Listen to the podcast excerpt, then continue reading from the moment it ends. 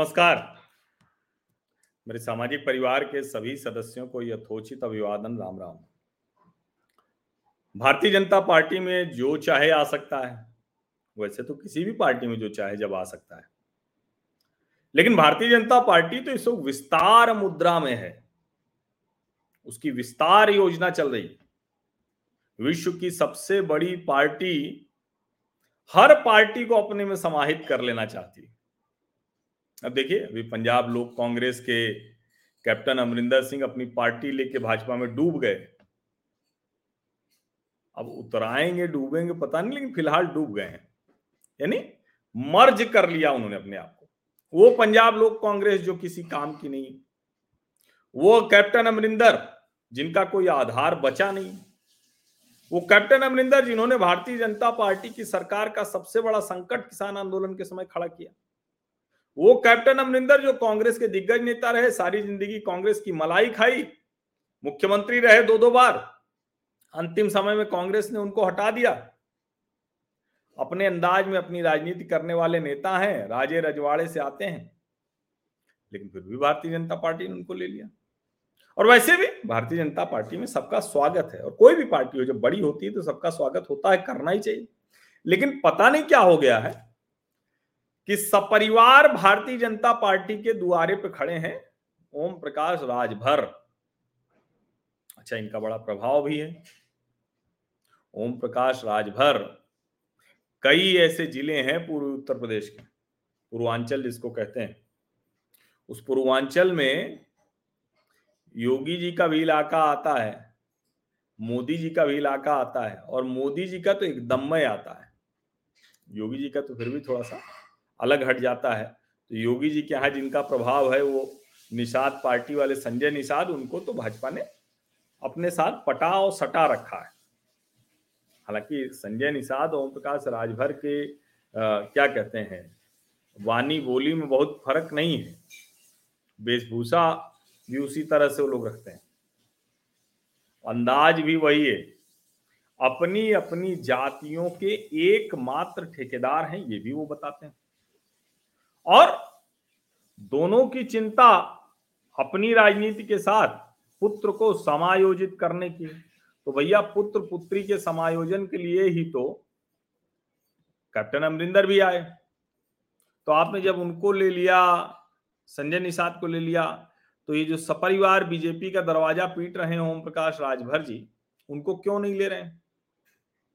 अब कहा ही जाता है कि उनको इसलिए नहीं लिया जा रहा है और मैंने पहले आपको बताया भी था कि चूँकि जो अमित शाह से बातचीत हुई थी, उस बातचीत में जिस अंदाज में ओम प्रकाश राजभर निकल कर चले गए थे,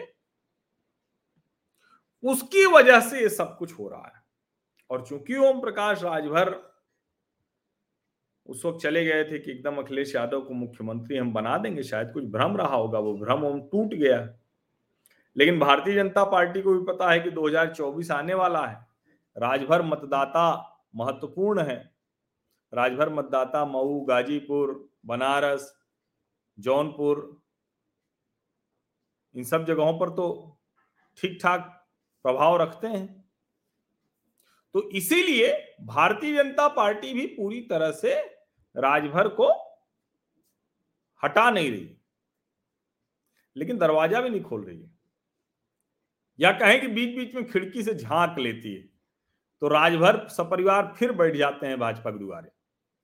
अब अमित शाह से फ़िलहाल कोई बात अभी तक बन नहीं पाई, इसीलिए वो भारतीय जनता पार्टी के साथ नहीं आ पा रहे हैं।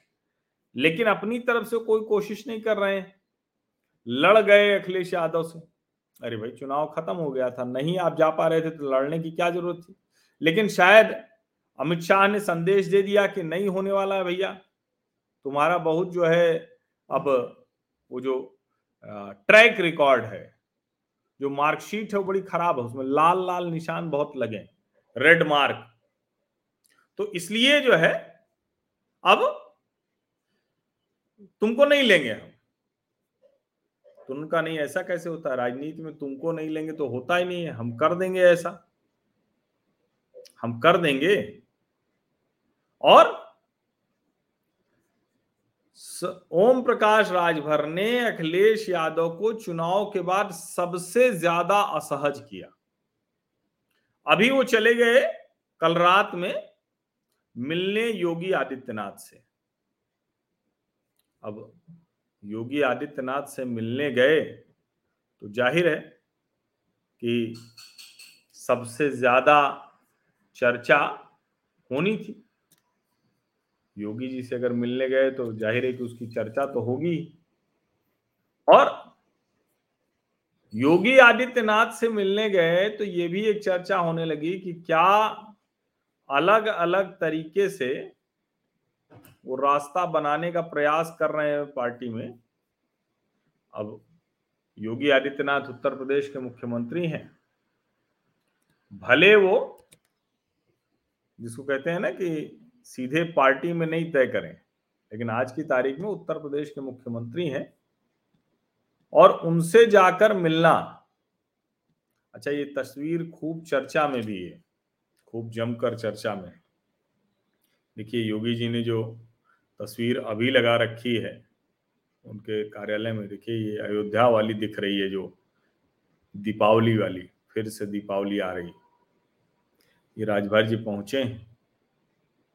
और अब इसमें कोई भाव भंगिमा का पता लगाना ये कठिन होता है।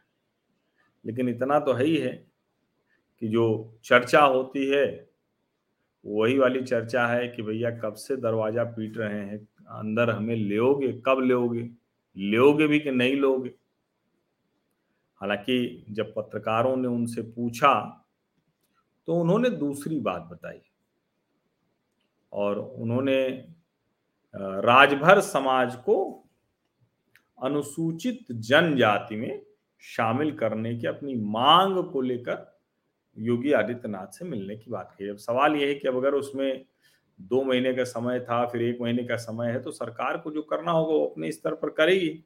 लेकिन चूँकि राजनीति यही है और अच्छा है, ये सत्र चला था तो उसमें अनुसूचित जनजाति में शामिल करने के लिए प्रस्ताव यूपी गवर्नमेंट ने बनाया, लेकिन वो यहीं रह गया। उसी प्रस्ताव को लेकर के हाईकोर्ट में रिट दाखिल हुई। हाईकोर्ट ने 11 मार्च 2022 को एक आदेश दिया कि दो महीने के अंदर उत्तर प्रदेश सरकार केंद्र को प्रस्ताव भेजकर अनुसूचित जनजाति में शामिल कराने का काम करे। दो महीना बीत गया, सरकार ध्यान या सुध नहीं ली। उसके बाद, फिर हम, हमारे साथी कोर्ट गए।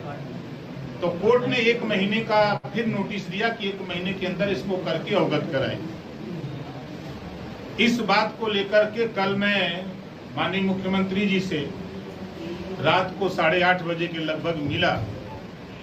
और उनको पूरी बात से अवगत कराया कि समय समय पर भर राजभर जाति को विमुक्ति जाति का शासनादेश प्रमाण पत्र जारी करने का भी आदेश हुआ है और जाति प्रमाण पत्र बना है।